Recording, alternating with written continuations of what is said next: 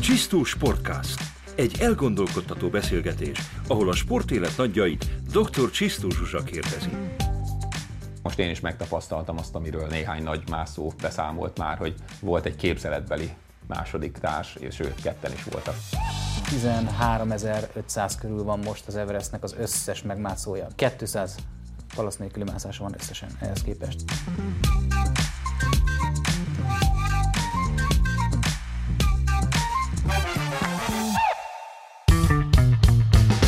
Mai műsorban virtuálisan utazunk a világ legmagasabb hegycsúcsaira. Itt lesz velünk Suhajda Szilárd, magyar expedíciós hegymászó, angol tanár, férj és apuka, aki első magyarként segítség és oxigén nélkül mászta meg a világ egyik legnehezebb hegyének tartott K2-t, és úgy fest, meg sem áll az Everestig, na meg a Big Five-ig. És vele együtt érkezik hozzám Pintér László, aki 33 éve a hegymászás szerelmese, 2014 óta dolgozik hegymászó szakíróként a mozgásvilágnál, a Hóhatár híroldalt egyedül szerkeszti, és amúgy a Magyar Hegy és Sportmászó Szövetség kommunikációs vezetője és televíziós kommentátor kolléga, szóval hegyre fel! Köszönöm szépen, hogy elfogadtátok a meghívásomat a Csisztus Podcastba. Azt olvastam egyszer, hogy az alaptábori luxus része, hogyha az ember kap egy vödör meleg vizet, és jól lecsutakolhatja magát, akkor szilárd testidegenül érzed magad egy, egy ilyen környezetben ezek után? Köszönjük szépen a meghívást, igazából nagyon jól tudom érezni magam a hétköznapi luxusban is, nem csak az alaptábor nyújtotta kényelmes környezetben. Kényel, de, kényelmes. de, de valóban egy vödörnyi melegvíz a hegyen, az alaptáborban az jelenti a luxust. Igen, hát az ember azt gondolná, ugye, hogy ha itt is jól tudod magad érezni, akkor minek indulsz el oda, ahol ennél sokkal szűkösebbek a körülmények. Eh, Laci, de, de biztos te meg tudod nekem magyarázni, hiszen, hiszen te rajongója vagy ennek a műfajnak nagyon, most évtizedek óta, hogy, hogy mi az a bogárcsípés, ami egyszer csak úgy bekövetkezik, amitől az ember így a, a hegymászás eh, iránt nem tudom, elindul, és, és szerelmese lesz a műfajnak. Szerintem erről érdemes lesz majd egyébként Szilárdot is megkérdezni. Meg is fogom. Meg fogod. De szerintem mindenkinél más, viszont valahol a kalandvágy, a felfedezés, az ismeretlennek a, a keresése, a saját határainknak a keresése, nehézségek, kihívásoknak a legyőzése, és az ezután érzett öröm, elégedetségérzés, szerintem ez nagyjából mindenkibe benne kell, hogy legyen. Ez? Ez egyébként? Igen, ez nagyjából szépen így, így, így összefoglalta? fedi. Valóban egyrészt tényleg nekem is ott volt már gyerekkoromban is a kalandvágy, szerettem a sportos kihívásokat, ezt a kettőt szerettem aztán felnőttként is, uh-huh. és uh, valahol ez a természet szeretet, a kalandvágy, a sportos kihívás, ez találkozik talán és ötvöződik a Igen, egy ilyen szép kombináció ez, de, de nyilván a, a, esetleg ahonnan te jössz, az is lehet, hogy ugye olyan tájak szólítják meg az embert. Tehát én nem tudom, mi kell ahhoz, hogy, hogy tehát kell hogy az ember olyan környezetbe szülessen, ahol adott esetben jobban vagy intenzívebben találkozik a, a természettel. Most csak arra kérdezek, hogy egy, egy, bel, egy született belváros lakó, mondjuk egy, egy világvárosból ö, lesz-e hegymászó valaha? Nem tudom, vagy egy alföldi gyerek, mint Aha, én. Ugye lehet. Békés Csabaiként lehet, hogy még inkább vonzottak a hegyek, és még inkább izgalmasabbnak tűntek egyébként már gyerekként is, vagy nem tudom, Tehát vándor. nem, nem a rónáknak a gyönyörű sí- síksága vonzott, hanem éppen ellenkezőleg. Nem, de ugye? ugyanakkor az is szép, és a körösök vidéke jelentette a vadregényt például gyerekként. Igen. De való igaz, hogy például vándortáborok során, amikor általános iskolás voltam, és bejártuk hazánk középhegységeit, az hatalmas nagy kalandot jelentett már akkor is. Szerinted lesz egy, vá- egy, egy, egy született, benszülött városlakóból lesz? Simán. Simán? Simán egyébként én is hasonló cipőben járok, én kecskeméti vagyok. Uh-huh. Ugyanez a szitu, hogy gyerekkoromban könyvet olvastam, és a kaland onnan már teljesen vitt magával, Verne könyvekből uh-huh. alapvetően. Valószínűleg családilag örökölhettem valamennyi kalandvágyat, édesapám motocrossozott meg, mindenfélét versenyzett. Eh, Ezek úgy lehet, hogy bennem voltak, és aztán egyszer láttam havas hegycsúcsokat, már nem is emlékszem, az valószínűleg televízióban, és, és az úgy lekötött, hogy, hogy valahogy megbabonázott, de igazából akkor még nem tudtam megmagyarázni, csak, csak évekkel később. De mindig is, amikor Kecskemétről valahova elutaztunk, és így felsejlett a, a kék csíka a távolba, hogy ott emelkedik valami horizont, akkor nem tudtam, hogy ú, az mi ez ilyen 5-6 évesen. Aha. És aztán később aztán ez, ez jóval erősebbé vált, és, és engem egyszerűen vonzott. Tehát én lecsüggett szájjal ültem ott a, a kis kertvárosi lakásunkban, és néztem, hogy de szép ez az Alföld, na de hát azért azok a fenséges, havasséges csúcsok, azok mégiscsak. És nem tudtam megmagyarázni. Amikor valaki egyedül vág neki, és ugye azt gondolom, hogy talán ebben te tényleg kiemelkedsz akár a nemzetközi mezőnyben is, hogy egyedül segítség nélkül indulsz neki most már ezeknek a nagy kihívásoknak. Ugye az, az hol lakozik az emberben, hogy mikor fedezi fel magában ezt a képességet, hogy ez erre alkalmas? Én egyébként azt gondolom, hogy a magány valahogy mindig is jó társam volt, és Aha. szerintem fontos egyfajta ilyen beállítottság, ami, amivel én úgy érzem rendelkezek. Hogy örülhet ennek a családod? És, és egyébként, egyébként nagyon szerencsés vagyok, mert maximálisan támogatnak, és azt gondolom, hogy máshogy ez nem is működhetne. És való igaz, hogy próbálok egyrészt minőségi időt tölteni velük is, a családommal, a feleségemmel, a kisfiammal, és minőségi időt a hegyekben is. De azt gondolom tényleg, hogyha valaki ilyen típusú hegymászásra adja fejét, és akár valóban ugye egyedül indul el, akkor, akkor kell, hogy legyen egy ilyen, egy ilyen approach, egy ilyen mindset, ugye, ami így, így megvan ez a típusú mint, hozzáállás. Mint angol tanár, ugye? Egyébként nagyon, nagyon, nagyon, nagyon sokszor láttam egyébként kőkemény hegymászókat, de tényleg ilyen, nem tudom, kőkemény lengyel hegymászókat is, akik egy idő után lehet, hogy megtörtek. Tehát egyszerűen a mentálisan, pszichésen nem tudták kezelni a körülményeket, a nehézségeket, a kudarcot, a mindent, ami ott azért heteken keresztül ismétlődik. Ugye nem csak arról van szó, hogy kimegyünk egy ilyen nagy hegyhez, és akkor ott vagyunk majdnem két hónapon keresztül, ugye egy ilyen 8000-es expedíció az az elejétől a végéig két hónapot vesz igénybe, de való igaz, hogy minél magasabbra megyünk, annál nehezebb lesz minden, annál szélsőségesebb hatások hatnak ránk, és ezek bizony meg tudják törni az embernek a lelkét is. És én úgy érzem, hogy nem csak a magassághoz tudok jól alkalmazkodni, de, de ezekhez a körülményekhez is fejben is. Igen, ritka, ritka mosolygós személyiség vagy, aki, hogy mondjam, darra fakad gyakorlatilag 8000 méter magasan, és felköszönti az apukáját, ahol igen, már nincs oxigén, és te neki ezt énekelni, ne is ragudj. Igen. Volt ilyen, ugye? Volt, volt idén tavasszal valóban a Lotce csúcsán. Igen, hát az persze azon túl, hogy az emberi mosolyogos alkat legyen, azért nyilván kell egy, egy egészen speciális viszony is az oxigén hiányhoz. Igen, valójában ott a nemzetközi egymászó közösség, illetve akár a helyi serpa mászók is, akikkel utólag találkoztam már a csúcsmászást követően, azt mondták, hogy nem vagyok normális, hogy oxigénpalasz nélküli mászóként ebben a de magasságban. De jó, ezt nem én mondtam ki, hanem a szakma, nem mindegy. E, hát ezt vállalom talán, hogy valaki ezt mondja, de e, igen, szóval, hogy ebben a magasságban azért nem kifejezetten szokás és nagyon örülök, hogy, hogy ilyen jól tudtam és jól tudom érezni magam ebben a magasságban. Laci, ugye te hát nagyon-nagyon régóta ugye szakkommentátorként látsz, figyeled tulajdonképpen a, a hegymászó közösséget, ismered a versenyzőket, a magyar válogatottat. Itt egy kicsit fékezünk is le, hogy hogyan lesz ebből a tulajdonképpen azért alapvetően egyéni műfajból, ami természetesen lehet másodmagaddal vagy csapatban mászni, hogy lesz, hogy, alakul egy válogatott. Tehát mitől lesz olyan, az szerintem viszonylag friss dolog, hogy lesz egy magyar hegymászó válogatott. Milyen elvek alapján tulajdonképpen jönnek össze ezek a versenyzők egy válogatottá? Ez egy érdekes felvezetés volt, eh, ahogy mondod, hogy alapvetően egyéni. Eh, alapvetően nem. Tehát pont ez a lényege igazából a, uh-huh. az alpesi mászásnak, hogy, hogy egy kötélpáros van, uh-huh. akik egymás életéért felelnek. Az egyik fogja kötél végét, a másik mászik. Persze, az egy másik műfaj már. Az igazából, a, hogy mondjam, szakmailag az a, talán a legkomolyabb uh-huh. csúcsa, amikor tényleg mindenről lemondasz, még a kötéltársadról is. Uh-huh. Erről tényleg Szilárd biztos sokat tud mesélni.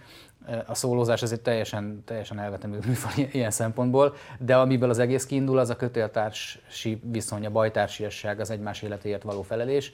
Itt gyakorlatilag vakon rábízott szinte a társadra az életedet, tehát nem mindegy, hogy kivel mm. indulsz el, nyilván itt működnie kell a kémiának, az összhangnak.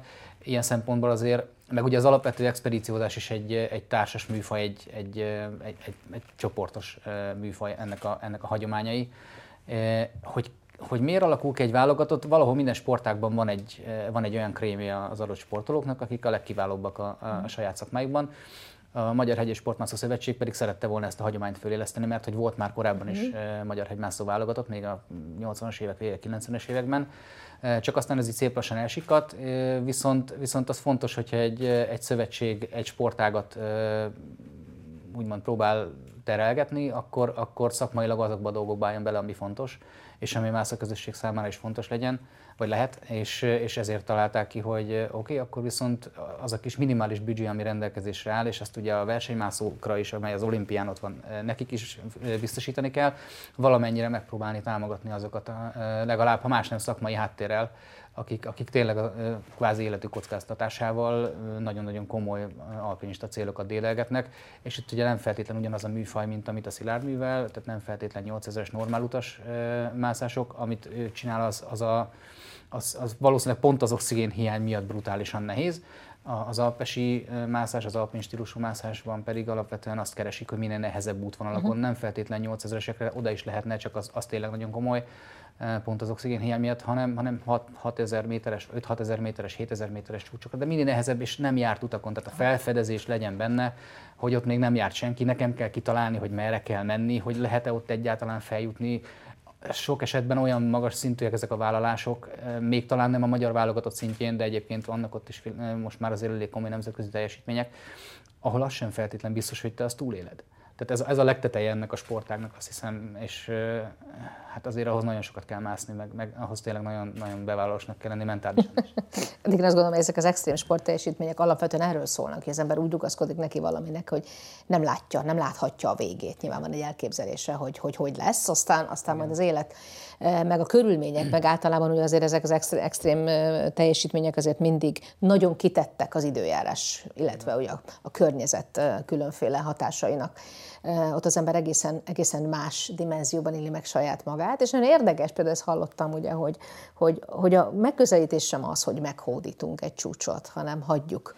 Igen, vagy, vagy, vagy megkérjük, hogy esetleg járuljon hozzá, hogy felmászhassunk rá, hogy eljuthassunk a tetejére. Igen, én például kifejezetten próbálom kerülni ezt a kifejezést, sőt, egy kicsit ilyen nevelő szándékkal akár, de leszoktatni erről. De, de érted, ugye, hogy a, érted a hétköznapi embernek ezt a, ezt a megfogalmazását, hogy meghódat, hiszen, hiszen úgy tűnik, hogy hát az csak úgy lehet, hogyha az ember tényleg át, átlagon felül. Igen, és annak idején, még amikor a, az úttörő hegymászók elindultak, azok tényleg szinte ilyen militarista jellegű expedíciók voltak, valóban hódítóként indultak Igen. majd, hogy nem ezekbe a térségekbe. Egy kis amunzeni szemlélet és egy kis hódítás Igen, de, de ugyanakkor meg az ember annyira apró és jelentéktelen odafent, sőt semmi. Azt gondolom az ember nem tényező, én ezt szoktam mondani, hogy hódítónak semmiképp nem érzed magad, amikor egyszer ott vagy. Igen. És valóban, Sőt, vicces is lenne. ahogy te is mondtad, hogy itt, itt nagyon fontos az, hogy alkalmazkodnunk kell. Tehát nem magától értetődő az, hogy jó idő lesz, az, hogy beletehetsz minden munkát a felkészülésbe, a fizikai felkészülésbe, a mentális felkészülésbe, de az nem garancia arra, hogy a végén sikerrel térsz haza. Ti olyan dolgokra vállalkoztok, amelyet egészen pontosan, hogy, hogy úgy mondjam, lejárni előtte nem lehet, mert, mert a helyzet helyzetet meg kell oldani, és minden egyes mászás gyakorlatilag egy más élethelyzet, minden egyes méter, minden egyes lépés egy új, új kihívás.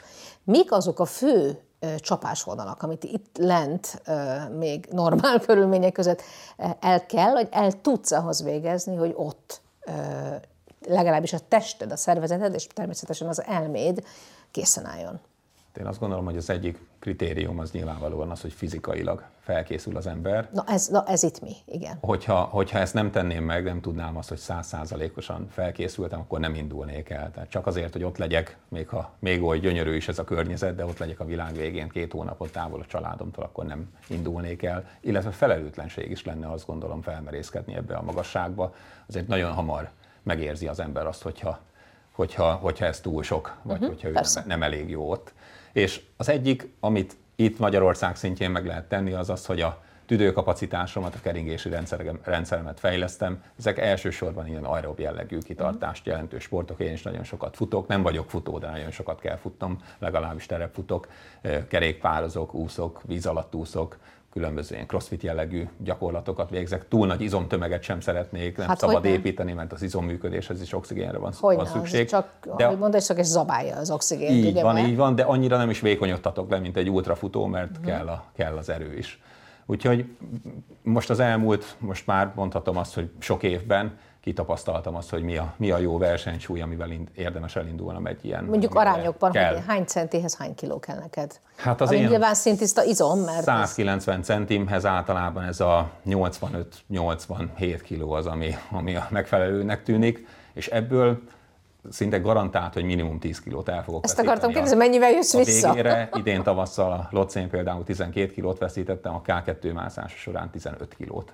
Úgyhogy amikor először tükörben nézek, visszaérve a civilizációba, akkor főleg ezzel a testmagassággal az elég sokkoló tud lenni. És a családod, a feleséged, a kisfiad? Sokkolódik, vagy már megszokták? Sokkolódnak, de azért megszokták már. Tehát mondhatom azt, hogy ők is egyre rutinosabbá válnak. Ez nem azt jelenti. Apának mászás előtti és utáni arca. Igen, igen, igen. Van a sportolói Facebook oldalamon is egy ilyen előtte, utána kép, és, és tényleg egyébként drasztikus és drámai is valahol. De ez bizony, bizony veszteséggel jár. Hát nyilván, nyilván zsír nincs, ugye, mert, mert eleve ez a úgymond saját testsúlyos munka, amit ti végeztek, ez nem nagyon hagy az ember fölösleget, akkor ez mind izomból tűnik el? Miből ez, tűnik ez el? jellemzően igen, mondjuk én nem vagyok olyan szálkás, mint teszem azt egy, egy szuper sziklamászó, Persze, aki, aki kifejezetten könnyű kell, hogy legyen, és így tovább. És sőt, még azt gondolom, hogy fontos is az, hogy, hogy legyen valamennyi zsír az emberen, de abban a magasságban, tehát 8000 méter fölött a szakirodalom szerint akár napi 10-20 ezer kalóriát is el tud égetni az ember. És idén tavasszal a csúcsmászás előtt egyébként azt gondoltam, hogy ah, még egész jó formában vagyok, nagyon odafigyeltem a, tényleg a táplálkozásra, a kiváló minőségű táplálékiegészítőket használtam az alaptáborban is, hegyen is, stb. De azért a csúcsmászásnak az a néhány napja az rendesen megevett most is, és hát igen, végül is a szokásos veszteségekkel értem aztán földet. Úgyhogy igen, ez igazából elkerülhetetlen, az ember kimegy a legjobb formájában, talán ezt mondhatom, és amikor visszatér a civilizációba. Akkor gyakorlatilag a leglepusztultabb formájában alaposan, érkezik. Alaposan le van harcolva. És ez még csak a fizikai része. Igen. Ugye kell hozzá a szakmai Hogyne? tudás, amit hozzá kell tenni. És ez ami szerintem, van. amit nagyon sokan, vagy nagyon kev, hogy sokan tévesztenek el, vagy nem tudják, hogy, hogy, hogy azt az... gondolják, hogy ez egy nagy teljesítmény, nagy fizikai teljesítmény, és pont. De ha. pont nem az a lényeg. Tehát ahhoz kell egy olyan előélet, hogy 6-8-10-15 évig mászik az ember, hogy ezt a szintet egyáltalán bemerje vállalni, mert az, hogy fizikailag teljesen készen állsz, az az alap. Az mindenkinek alap. Hát az de, a, de, az ABC de, első párbetűje, ugye? Igen, igen viszont az, hogy ott mit fogsz tudni csinálni, az azon múlik, hogy, hogy te hogy végeztél el a házi feladatot, no, mennyit, mennyit akkor, tapasztalatod van, mennyit tudásod. Akkor miből állnak ezek a házi feladatok? Tehát ugye uh, annyira, annyira távoli, annyira megfoghatatlan a hétköznapi ember mozgáskultúrájához és hétköznapi kívásaihoz képest az, amit, amit például Szilárd vagy egy hozzá hasonló kaliberű mászó vagy inkább azt mondjam, tényleg, nem is tudom, tehát ugye a hódító szót nem szeretjük, de hát, hogy, hogy egy, ilyen, egy ilyen kaliberű ember csinál, hogy mi nem nagyon tudjuk elképzelni, hogy arra mentálisan itt ilyen városi körülmények között hogyan lehet magadat felkészíteni? Hát, hogy mentálisan hogyan lehet, szerintem az, az megint Szilárdnak lesz a, a pályája. A, a, szakmai része az meg olyan, hogy egyszer el kell indulni, hogy hogy kezded, az, az mindenkinél más. Van aki, van, aki barátokkal elkezd nagyon fiatalon menni, van, aki hegymászó tanfolyamon találkozik vele, és aztán onnan fejleszti magát gyorsan, van, aki ilyen családba születik. Számos útja van, ahonnan el lehet jutni oda, hogy akkor elkezdesz járni hegyekbe mászni, de valahol mindig az van, hogy alacsonyabb magasságokon, akár van, aki a sziklamászás felé indul el, és aztán a, a, olyan szintű, olyan nehézségű utakat tud mászni, amivel mondjuk ezer méteres gránittornyokat képes megmászni akár Patagóniában, akár Yosemite-ben a világnak vannak különböző pontjai, ahol hatalmas falak vannak. Van, aki másik irányba indul el, és, és, és alpin hegymászó lesz havas jeges körülmények mhm. között, akár hasonló szinten, picivel alacsonyabb szinten, de nagyon erősen tud sziklát mászni. Meg kell tanulni az eszközök használatát, az összes biztosító eszközt, meg kell tanulni, hogy hogyan kell navigálni a, a gletszeren, hogy te találd meg az utadat ahhoz, hogy eljuss ahhoz a, a falhoz, amit meg akarsz mászni. Eh, ahhoz ismerni kell a gletszerek mozgását, ismerni kell a lavina veszély megítélésének a lehetőségeit, az időjárást, hogy, hogy milyen szintű jég bír el téged, merre induljál el. Ha beleesik a társad, akkor tudni kell kimenteni. Meg kell ismerni azokat az esetleges helyzeteket, amik bekövetkezhetnek. Igen, ugye hát az, az egyik komponens az nyilvánvalóan tényleg a felkészülés, amiről beszéltünk, a másik, amit Laci mond, a tapasztalat, vagy a szakmai tudás, ez a kettő azt gondolom összefügg. Egyébként nagyon sokan engem is, akik megtalálnak, megkérdeznek, hogy hogyan kezdjék el, mit tanácsolok. Volt olyan, amikor mi is a saját kárunkon tanultunk, és azt gondolom csodával határos módon éltünk túl bizonyos helyzeteket. De mindenkinek azt tanácsolom, hogy keressen meg egy klubot, csatlakozzon, végezzen el tanfolyamokat, keresse meg a szövetséget, és lehet, hogy ő ajánl például a lakóhelyhez közele, legközelebb eső mászóklubot, de mindenképp tanuljon azoktól, akik már benne vannak ebben és, és kezdjen el velük fokozatosan egyre messzebb és magasabbra menni. Talán a fokozatosságra érdemes nyilván mindenképp törekedni. Legyen az akár nagy magasság, vagy gletszer, vagy szikla, vagy bármi. Akkor ott van még talán az adottság is, talán ezt is mhm. érdemes, ha már nagy magasságról van szó, akkor az adottságot is megemlíteni. Mert én például most már, most már mondhatom azt, hogy több mint tíz év expedíciózás után látom azt, hogy szerencsés adottságom van ahhoz, hogy jól alkalmazkodjak Erre, a erre születtél bizonyos szempontból. Ö...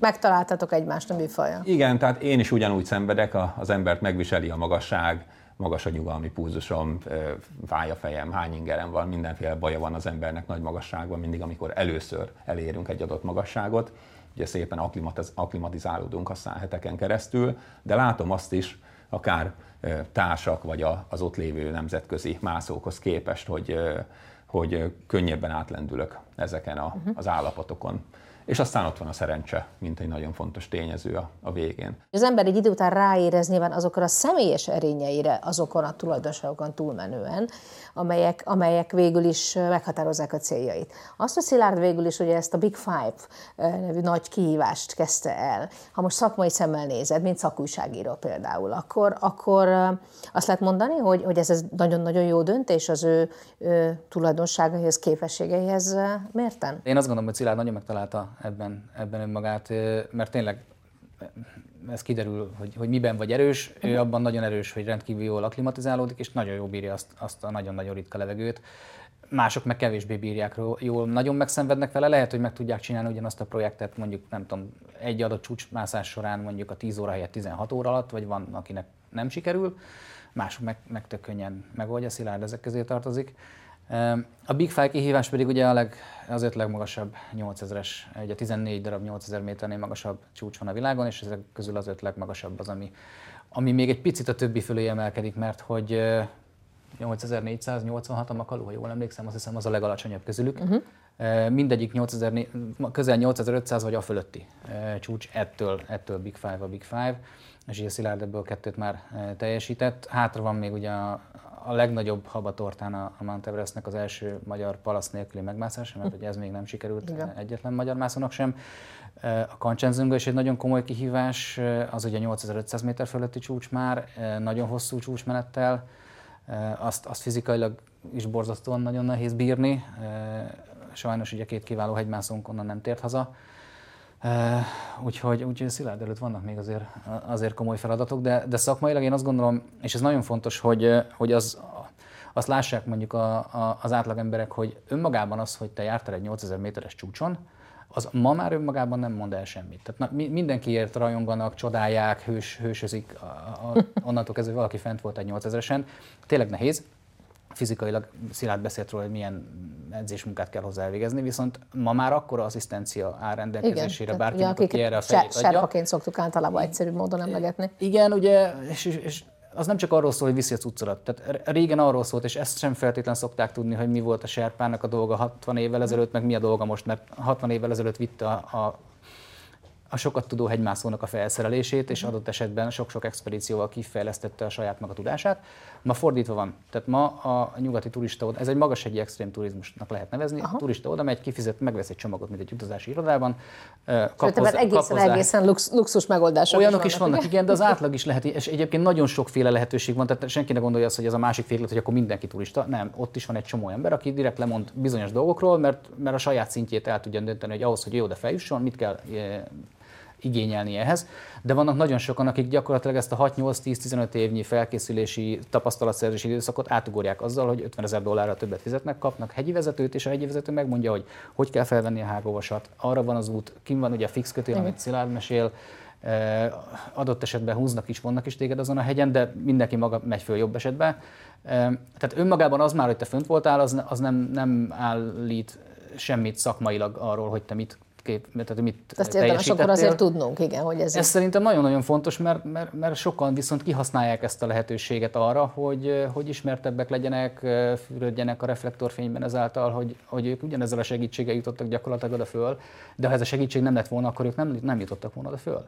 És nem azért, mert nem készültek fel fizikailag, hanem mert nem, nem, nem nincs, a, nincs meg a szakmai tudás. Most amit Szilárd csinál, ő tudatosan lemond ugye ezekről, a, ezekről az asszisztenciákról, tehát ő is most már egészen luxus körülmények között lakik az alaptáborban, mert van sátor, konyhasátor, főznek meg, nem tudom. Még 20 évvel ezelőtt a magyar expedíciósok úgy voltak, hogy ilyen ponyva volt a fejük fölött kb. és az volt az alaptáboruk. Tehát egész nomád körülményekről szokott Klein David is mesélgetni. Most már azért ez is nyilván jóval kényelmesebb, de az alaptábort elhagyva, onnantól ő, visz, ő viszi fel a hátizsákjába az összes felszerelést, a sátrat, ő dönti el, hogy hova teszi a sátrat, már hova engedik, mert ugye most már az sem mindegy, mert azokért is megy a, megy a harc a nagyobb ügynökségek miatt, persze. Szóval ez, ez egy elég, elég ilyen farkas törvények uralt a világ lett. Ki az ötcsillagos pozíciót. Szóval ez így, így viszont egy dolog, ami ugye ott van, az a fix kötél, ez a biztosító kötél, ami szinte már az alaptábortól majdnem a csúcsig, majdnem mindenhol ott van. Pontosan a gyengébb ügyfelek miatt, mert nekik uh-huh. erre szükségük van. Nem lehet nagyon kikerülni, mert, mert ott megy a normál. Ez a biztosító kötél egy életbiztosítás? Tehát gyakorlatilag hát az... Lehet az is, bár nem biztos, hogy az ember úgy rámeri főzni az életét mindig. Igen, itt, itt vannak olyanok, akik ilyen kommandós módjára képesek beleugrani, és, és azt gondolják, hogy, hogy ez mindenképp tartani fog azért sok esetben, mondjuk főleg, hogyha pakisztáni expedíciókat nézünk, vagy pakisztáni hegyeket, ott nagyon sokszor elég ilyen gyenge minőségű koreai köteleket használunk, vagy használnak az expedíciók. Úgyhogy én mindig fenntartással kezelem ezeket a köteleket, arról nem is beszélve, hogy még a frissen kihelyezett köteleket is lehet, hogy elcsapta egy lehulló jégtömb vagy szikladarab, ezt soha nem lehet tudni. Úgyhogy csak óvatosan kell, de ha valami baj történik, vagy egy lecserhasadékba belecsúsztánk, akkor arra számítunk, hogy megfog minket ez a kötél, vagy megfoghat legalábbis. De azért alapvetően mégiscsak a sajátodéban bízol, amit, amit te Igen, nyilván az, meg, az megint más, illetve megint csak, hogyha kötélpartiban tudunk mozogni. 2019-ben például a K2-n volt egy fantasztikus mászónapunk, amikor Dáviddal ilyen alpin stílusban ö, mentünk fel az egyes táborba, és egy ilyen hatalmas legendás hegyen ilyen klasszikus kötélpartiként mozogni, kötélpárosként, ez hatalmas élmény volt.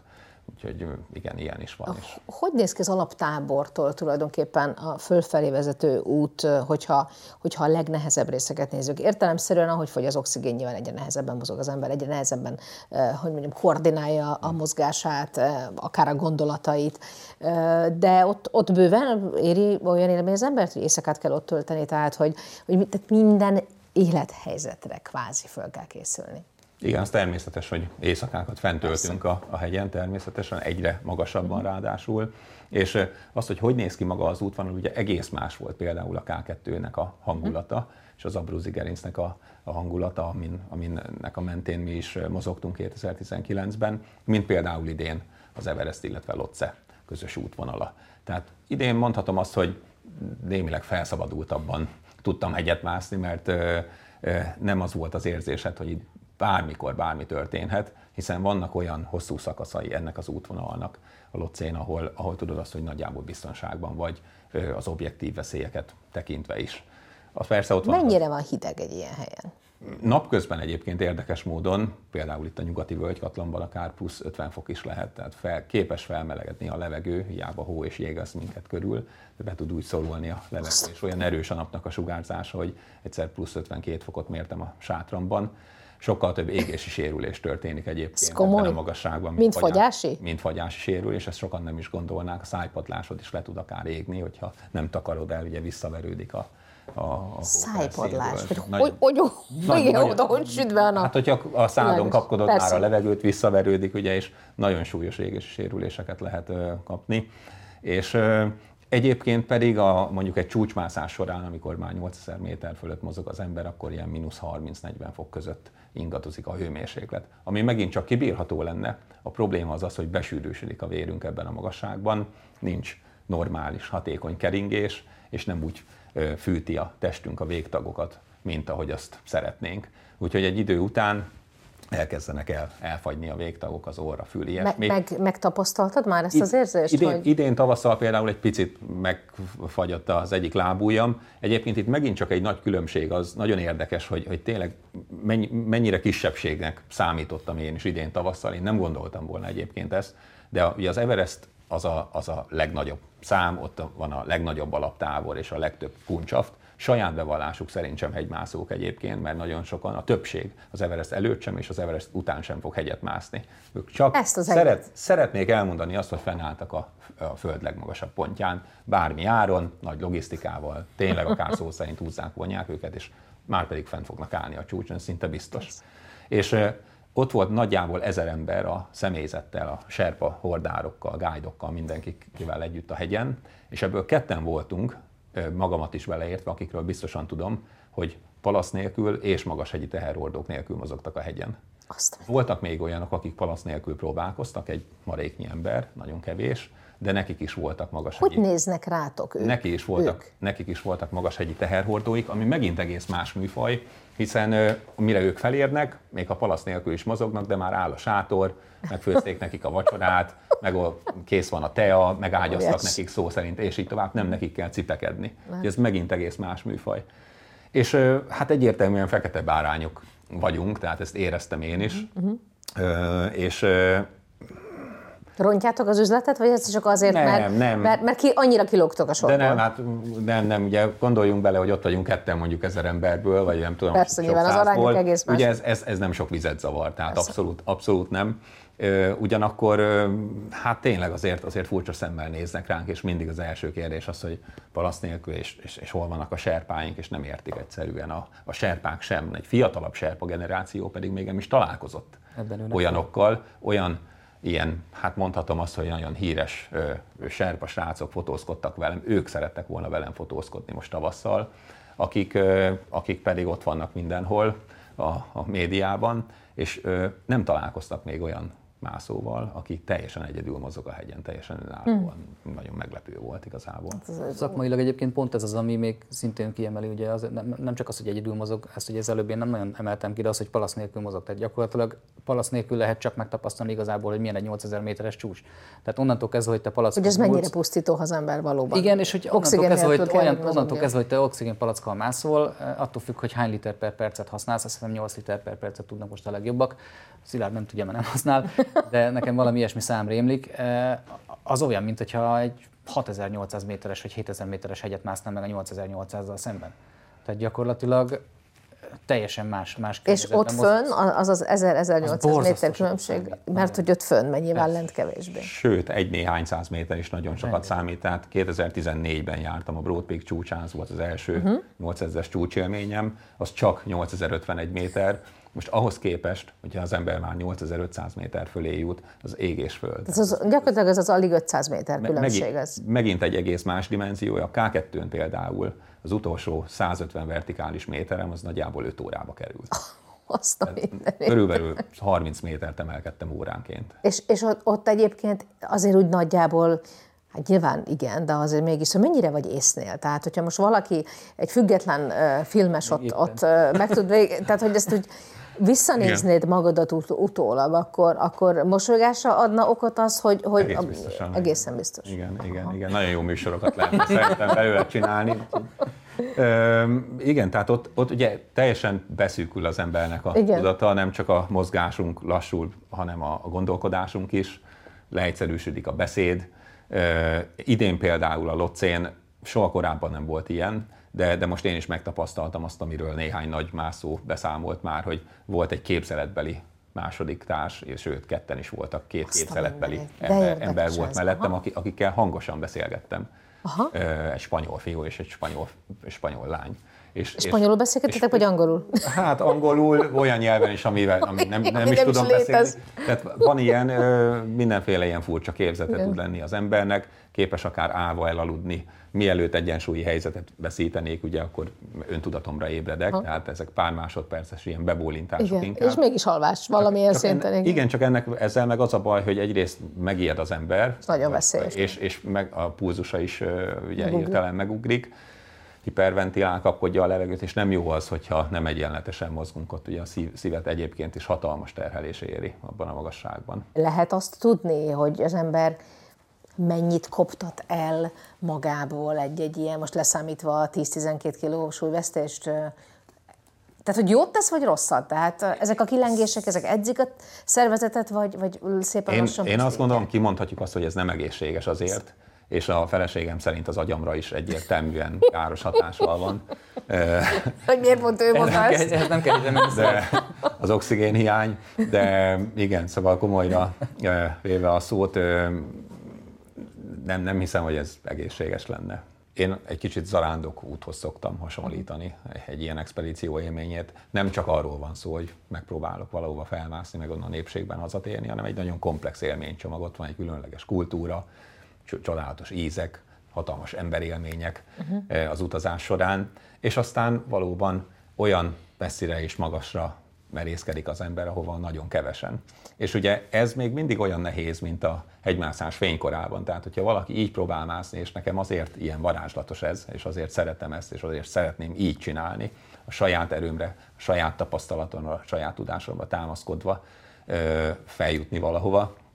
Mert én azt gondolom, hogy ez, ez adja a savaborsát az egésznek, tehát ettől, ettől igazi. Igen, de, de hogy abból az ember azért a, a mások példájából, a, a, az élmény beszippantásából, abból azért von le messze menő következtetéseket, hogy most például Erős Zsolt esetére gondolok, aki ugye azért már egy, egy amputáció után is úgy tűnt, hogy, hogy, hogy nem adja fel, és még megy, és újra megpróbálja, és nyilvánvalóan már, már nem, hogy mondjam, azzal a fizikummal tudott nekiállni. Tehát, hogy ezekből az ember von-e le bármi nemű következtetést a saját életére hmm. vonatkozóan, vagy ahány élet, annyi történet?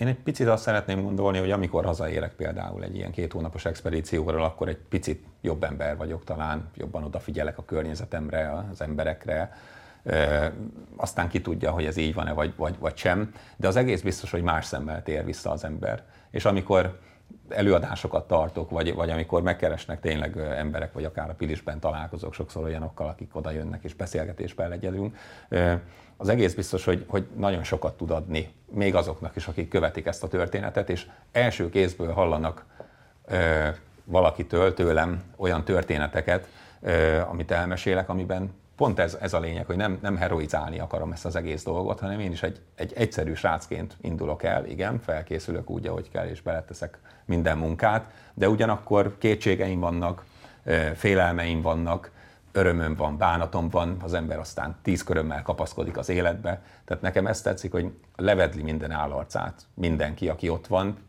bárhonnan is érkezzen, vagy másszon palaszkal, vagy palasz nélkül, egy idő után mindenki teljesen egyforma és lecsupaszodik.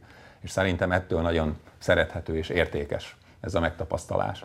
És, és valahol ez érdekes talán az embereknek is, hogy, hogy első kézből hallhatnak ilyen egyszerű emberi érzésekről is, amiről sokszor mostanában lehet, hogy nehezebb hallani, főleg első kézből. Hát igen, és, egyáltalán emberi igen. érzésekről manapság már elég igen. nehéz ebben a, ebben a virtuális világban. Ugye azt mondtuk, Laci, hogy, hogy azért ez egy egyéni műfaj abban a tekintetben, hogy mindenki a saját határainak a feszegetését tartja fontosnak, illetve ugye ezért megy.